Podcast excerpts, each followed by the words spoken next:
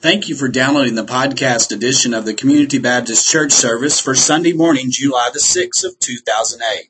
Community Baptist Church is located in Henderson, Kentucky. This morning, we were privileged to have speaking for us the Reverend Mary Rye, who is the chaplain at Methodist Hospital here in Henderson. She also serves as the chairman of deacons here at Community Baptist Church. Her sermon topic this morning is Wrong If You Do, Wrong If You Don't. The scripture reference comes from Matthew, the 11th chapter, verses 16 through 19 and verses 25 through 30. Minister of music here at Community Baptist Church, Larry Houghton, brings our special music, Come to Me, All Who Labor. We hope you enjoy this podcast edition of our church service. Let's pray. God of heaven and earth, this is the day that you have made, and what a glorious day it is. It is this time of the year that we remember and celebrate our freedoms. We are reminded by the news every day that others around the world do not have the freedoms that we do the freedom to speak our minds, the freedom to put voice to our faith the freedom to walk in here and worship you openly. Help us not to take for granted what others have made possible through their sacrifices. God, we ask for your blessings today on our pastor and his family.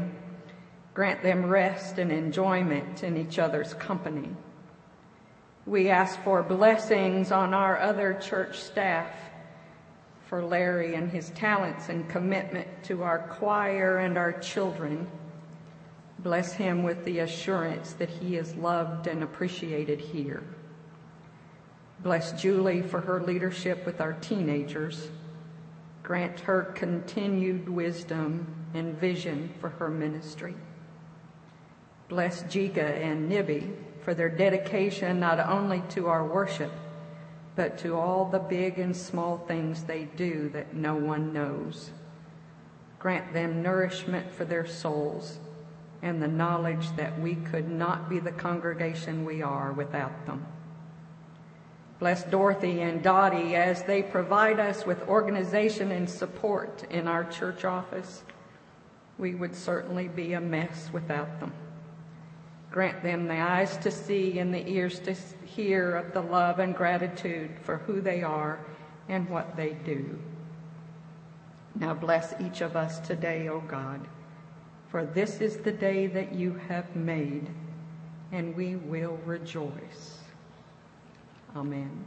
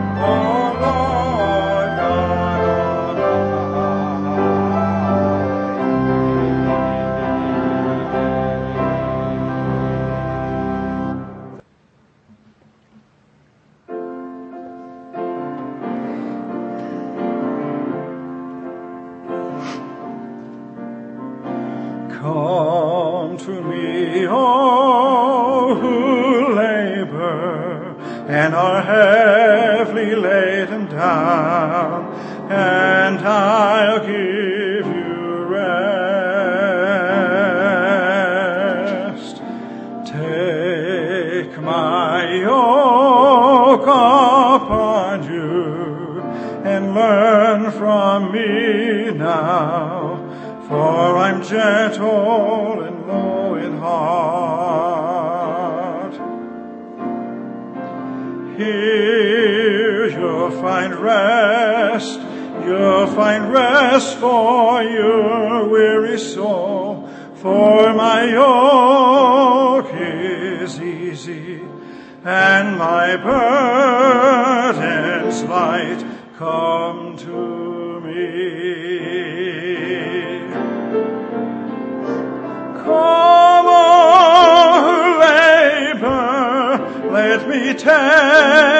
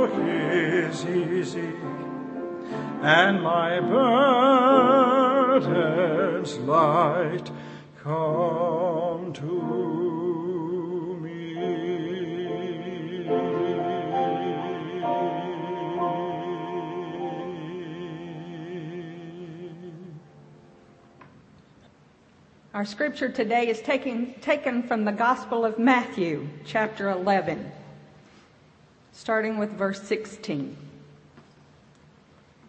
But to what do I com- will I compare this generation?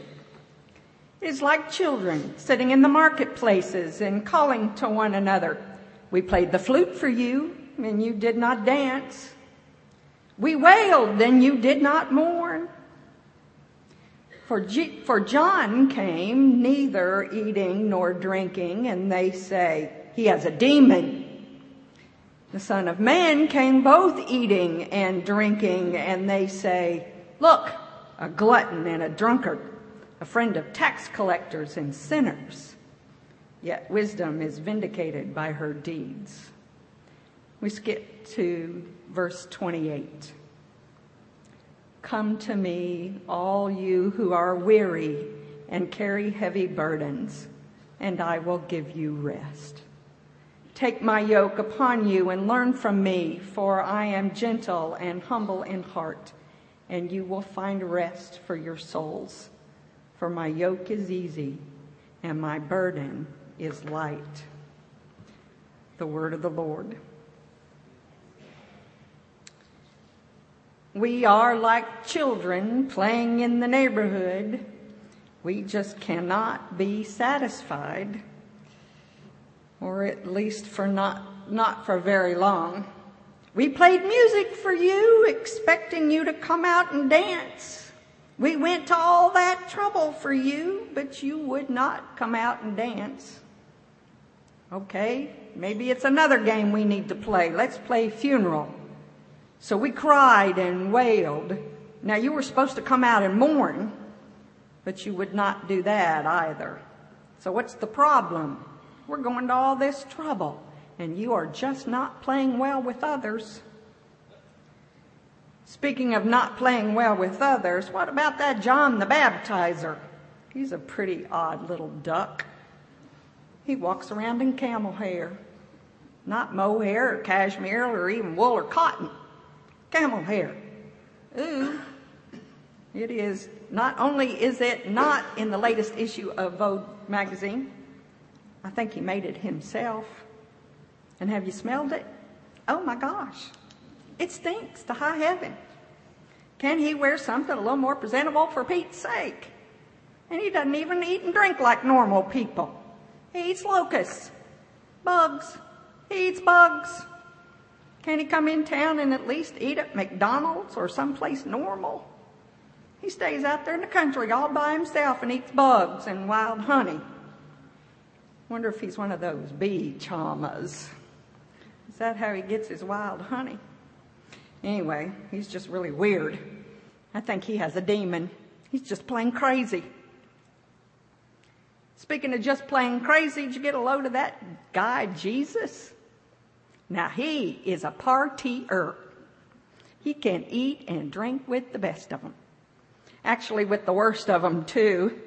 He hangs out with some really shady people. He goes to dinner with tax collectors and prostitutes and sick people and poor people. Not anybody you'd want to be seen with. Although, have you ever been to, G- to dinner when Jesus has shown up? Actually, he can be fun. He just has a good time.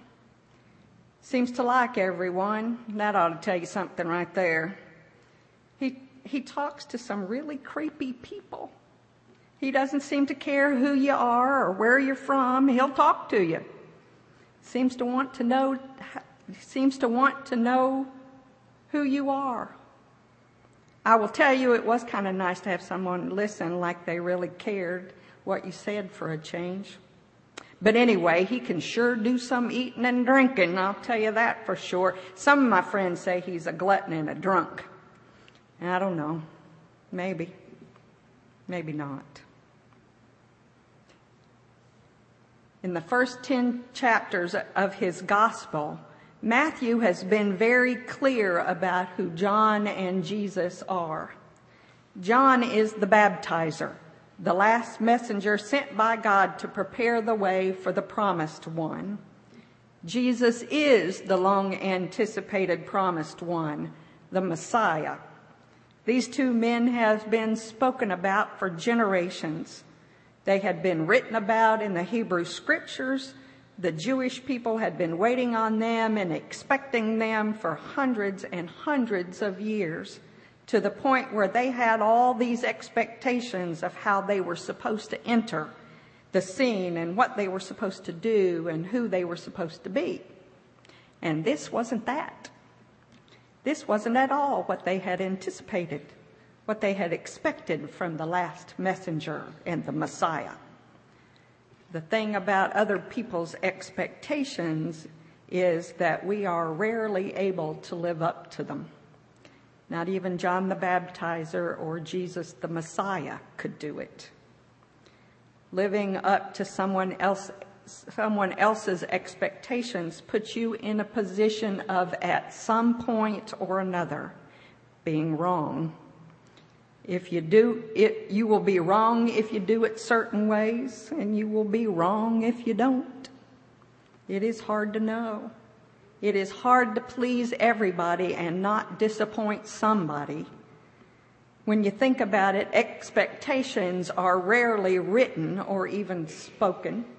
They are rarely universal, and they are usually used as a rule of judgment when you violate them. Have you had anyone ever sit you down and say, okay, here's exactly what I expect from you? Yes, there are some basic expectations by virtue of the fact that we are human beings living on the planet Earth. You are expected to bathe at least somewhat regularly. You are expected to abide by the laws of this country, stop at stoplights, go the speed limit or somewhere close to it, not rob a bank or hijack an airplane.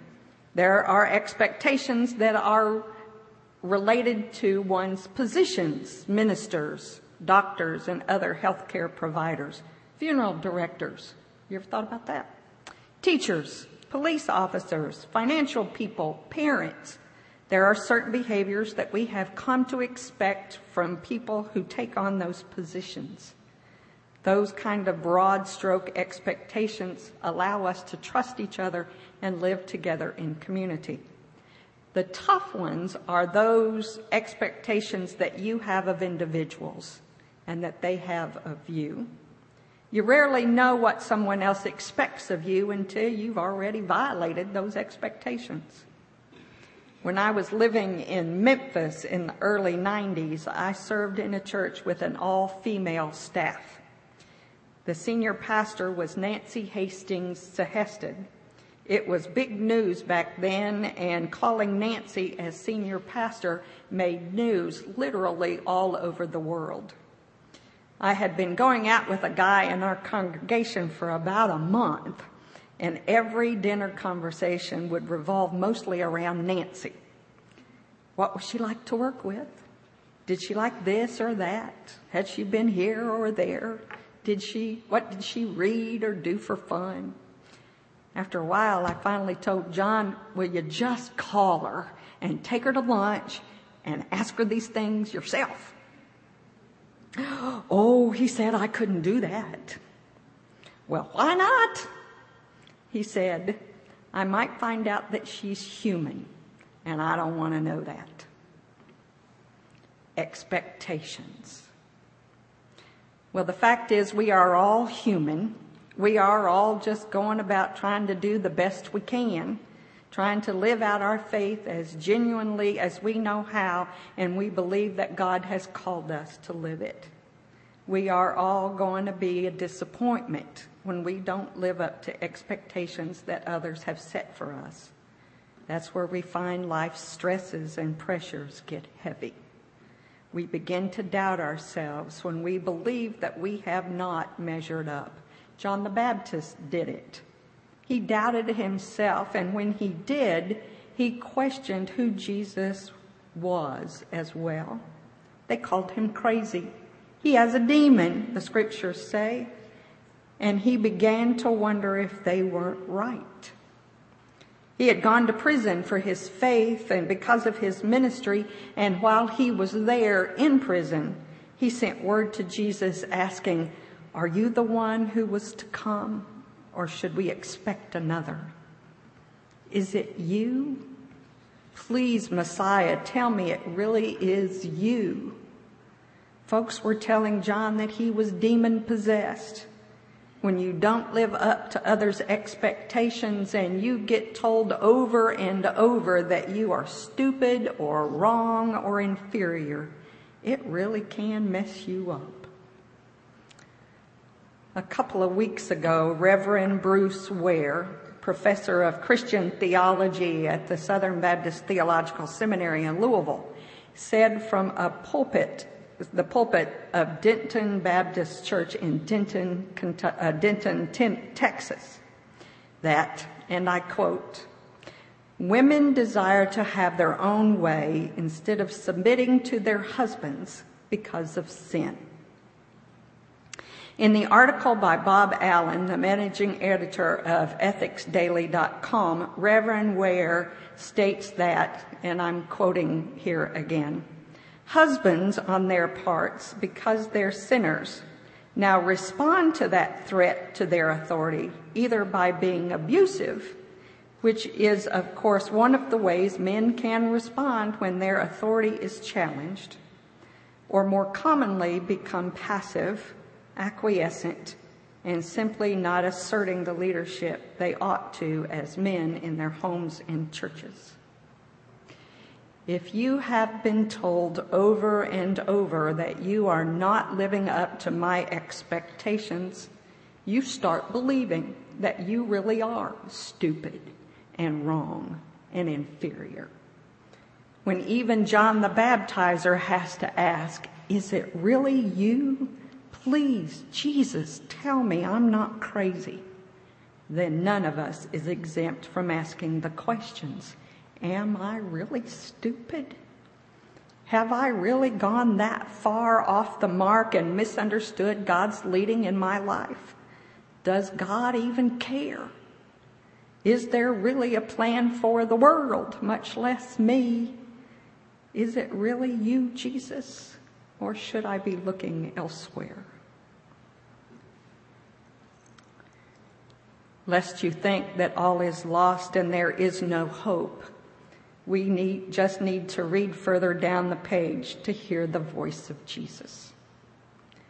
Come to me, all you who are weary and carrying heavy burdens, and I will give you rest. Take my yoke upon you and learn from me, for I am gentle and humble in heart. You will find rest for your souls, for my yoke is easy and my burden is light. Come to me, Jesus says, come to me. I will claim you as my friends. Just like any loving parent, when their child is in trouble, God says, Let me help you. As the prodigal son's father did, Jesus stands out on the front porch every day and waits for us to come, hoping we will come. Jesus doesn't hide or play games or make it difficult for us to find him. He stands out in the open, beckoning us to come. Come home. Come to me, all you who are weary and carry heavy burdens those heavy burdens of fear and anxiety and worry and uncertainty and imperfection, they are so hard to carry that we try everything we can think of to unload them. Wesley Neal Higdon, the shooter at the Atlantis plastics plant, surely knew what it was like not to live up to others' expectations. He had been reprimanded at work before, although by all reports it wasn't for any really big issues.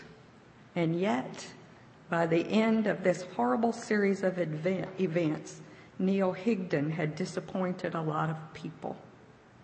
What would drive him so far over the line that he would shoot and kill six people, including himself? we look at this situation and try to figure out how this could have been handled differently, and we shake our heads in utter confusion. We can destroy ourselves living up to everyone else's expectations to the point of, at best, taking something so that we can work harder, run faster, hit more home runs, or make better grades and at worst, we carry around so much that we will kill each other in an attempt to lighten the load. And we can't see an end to any of it. If you are on top, then I must be at the bottom. If people compliment you, then I must be doing it wrong. If they like you, then they can't like me. It is easier to criticize than create to point fingers than to point the way, to blame than to bless. We are weary. But hear the voice of Jesus again. Come to me, all you who are weary and carry heavy burdens, and I will give you rest, rest, refreshment, rethink, relook for I am gentle and humble in heart, and you will find rest for your souls. There will still be hard work. There will still be burdens. There will still be uncertainty and, ex- and imperfection. But in the midst of it all, there will be rest. In June of 2003, Reverend Gene Robinson became Bishop Gene Robinson of the General Convention of the Episcopal Church. In that one action, the Episcopal Church elected its first openly gay bishop. And for Gene Robinson, the storm was just beginning. In his book, In the Eye of the Storm, Bishop Robinson writes, during that consent process, charges of sexual misconduct and linkage to a pornographic website were brought forward in an attempt to derail the church's consent to my election. While those charges were being investigated, I was sequestered in my hotel room with my partner of 16 years and my daughter. The priest who would become my canon to the ordinary brought me a piece of calligraphy that read, Sometimes God still calms the storm, and sometimes God lets the storm rage and calms his child. A day or two later, he says, I received a photograph from a fellow priest of the diocese a weather satellite photo taken miles above a hurricane in the Atlantic. In the center of that terrible and fierce storm was a tiny pinpoint of blue calm. That is where I have tried to put myself ever since my life changed, Robinson says. But the fact of the matter is, I cannot live in the eye of the storm on my own. I cannot get myself there or keep myself there. Only God can bring me to that place of peace and sustain me there. Only God can calm and soothe me when hatred come my way. Only God can persuade me not to step into those powerful winds swirling about me. And when I do, only God can protect me from getting swept away by their destructive power. Bishop Robinson goes on to say that whatever mistakes I have made in these early years, I am to blame. Whatever good I might have achieved or, or inspired, God is the reason. I have not gotten all of this right, nor will I. But God has been very clear with me that whatever I get at, whatever I get it all right or not, I am His. And in comparison to that, everything else is small potatoes. Rest for the soul. When I first went to, to First Baptist Church, Greenville, South Carolina, as minister of single adults, the pastor there was Hardy Clemons. Some of you know him and have met him. He is a big man with a deep voice and a keen sense of himself. His expectations were high. He often said that the church's job is to hire the best, expect the best, and then get out of the way and let people give you their best. But the difference with Hardy was that with his expectations also came encouragement, appreciation, gratitude, kudos, both public and private and the, and best of all, the assurance that no matter what, he truly loved and cared about you. He would do something as small as leave me a voicemail after church on Sunday morning telling me how much he appreciated my pastoral prayer, or as big as standing to defend me in the midst of others' criticisms. Come to me, all who are weary and carry heavy burdens and I will give you rest. Three days after the Atlantis plastic shooting, we opened our newspapers to find a letter from Sarah Taylor, the wife of Kevin Taylor, the supervisor shot by Neal Higdon. It read, The past several days have been a tremendous drain on our community leaders, police, EMTs, hospital staff, and especially the families of, and vic, of the victims and the staff of Atlantis Plastics. I wish to thank each person who has touched our lives with your care, concern, support, and prayers. The tragedy of this magnitude can do one of two things.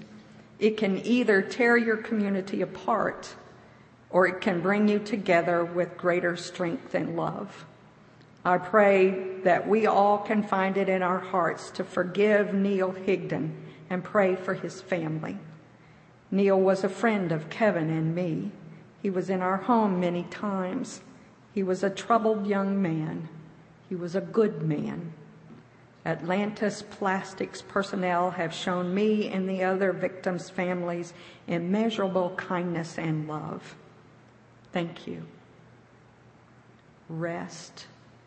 Come to me and I will give you rest. Rest for our souls comes not in the midst of the good times, but in the midst of the storms when we just cannot take on one more thing, when we cannot take one more criticism or hear that we have not measured up to yet one more person's expectations, we find truly rest for our souls. And yet we can be instruments of God's rest for someone else. We can be ready and eager to be a source of encouragement, forgiveness, laughter, unconditional love, blue calm in the midst of the storm.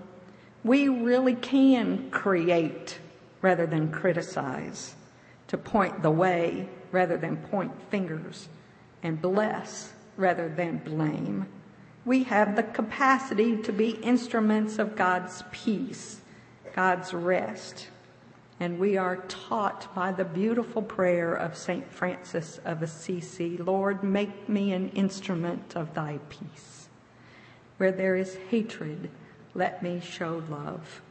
Where there is injury, pardon. Where there is doubt, faith.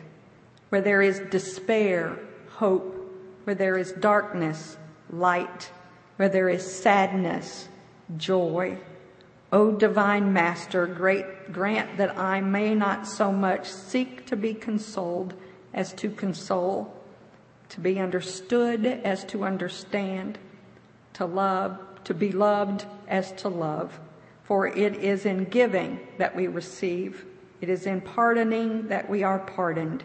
It is in dying that we are born to eternal life. They said, Look, he has a demon. He is a glutton and a drunkard, a friend of tax collectors and sinners. But Jesus says, Take my yoke upon you and learn from me, for I am gentle and humble in heart, and you will find rest for your souls. May it be so. Amen.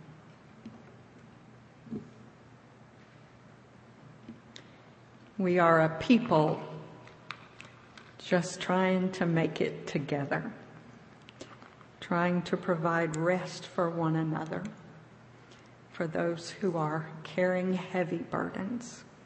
We invite you, if you are looking for just such a place, to join us. We invite you, if you are looking for a Savior in whom you can rest, to come and and give Jesus those burdens. As you go from this place, let me leave you with the words that are written in your order of worship. Live simply, love generously, care deeply, speak kindly, and leave the rest to God. Amen.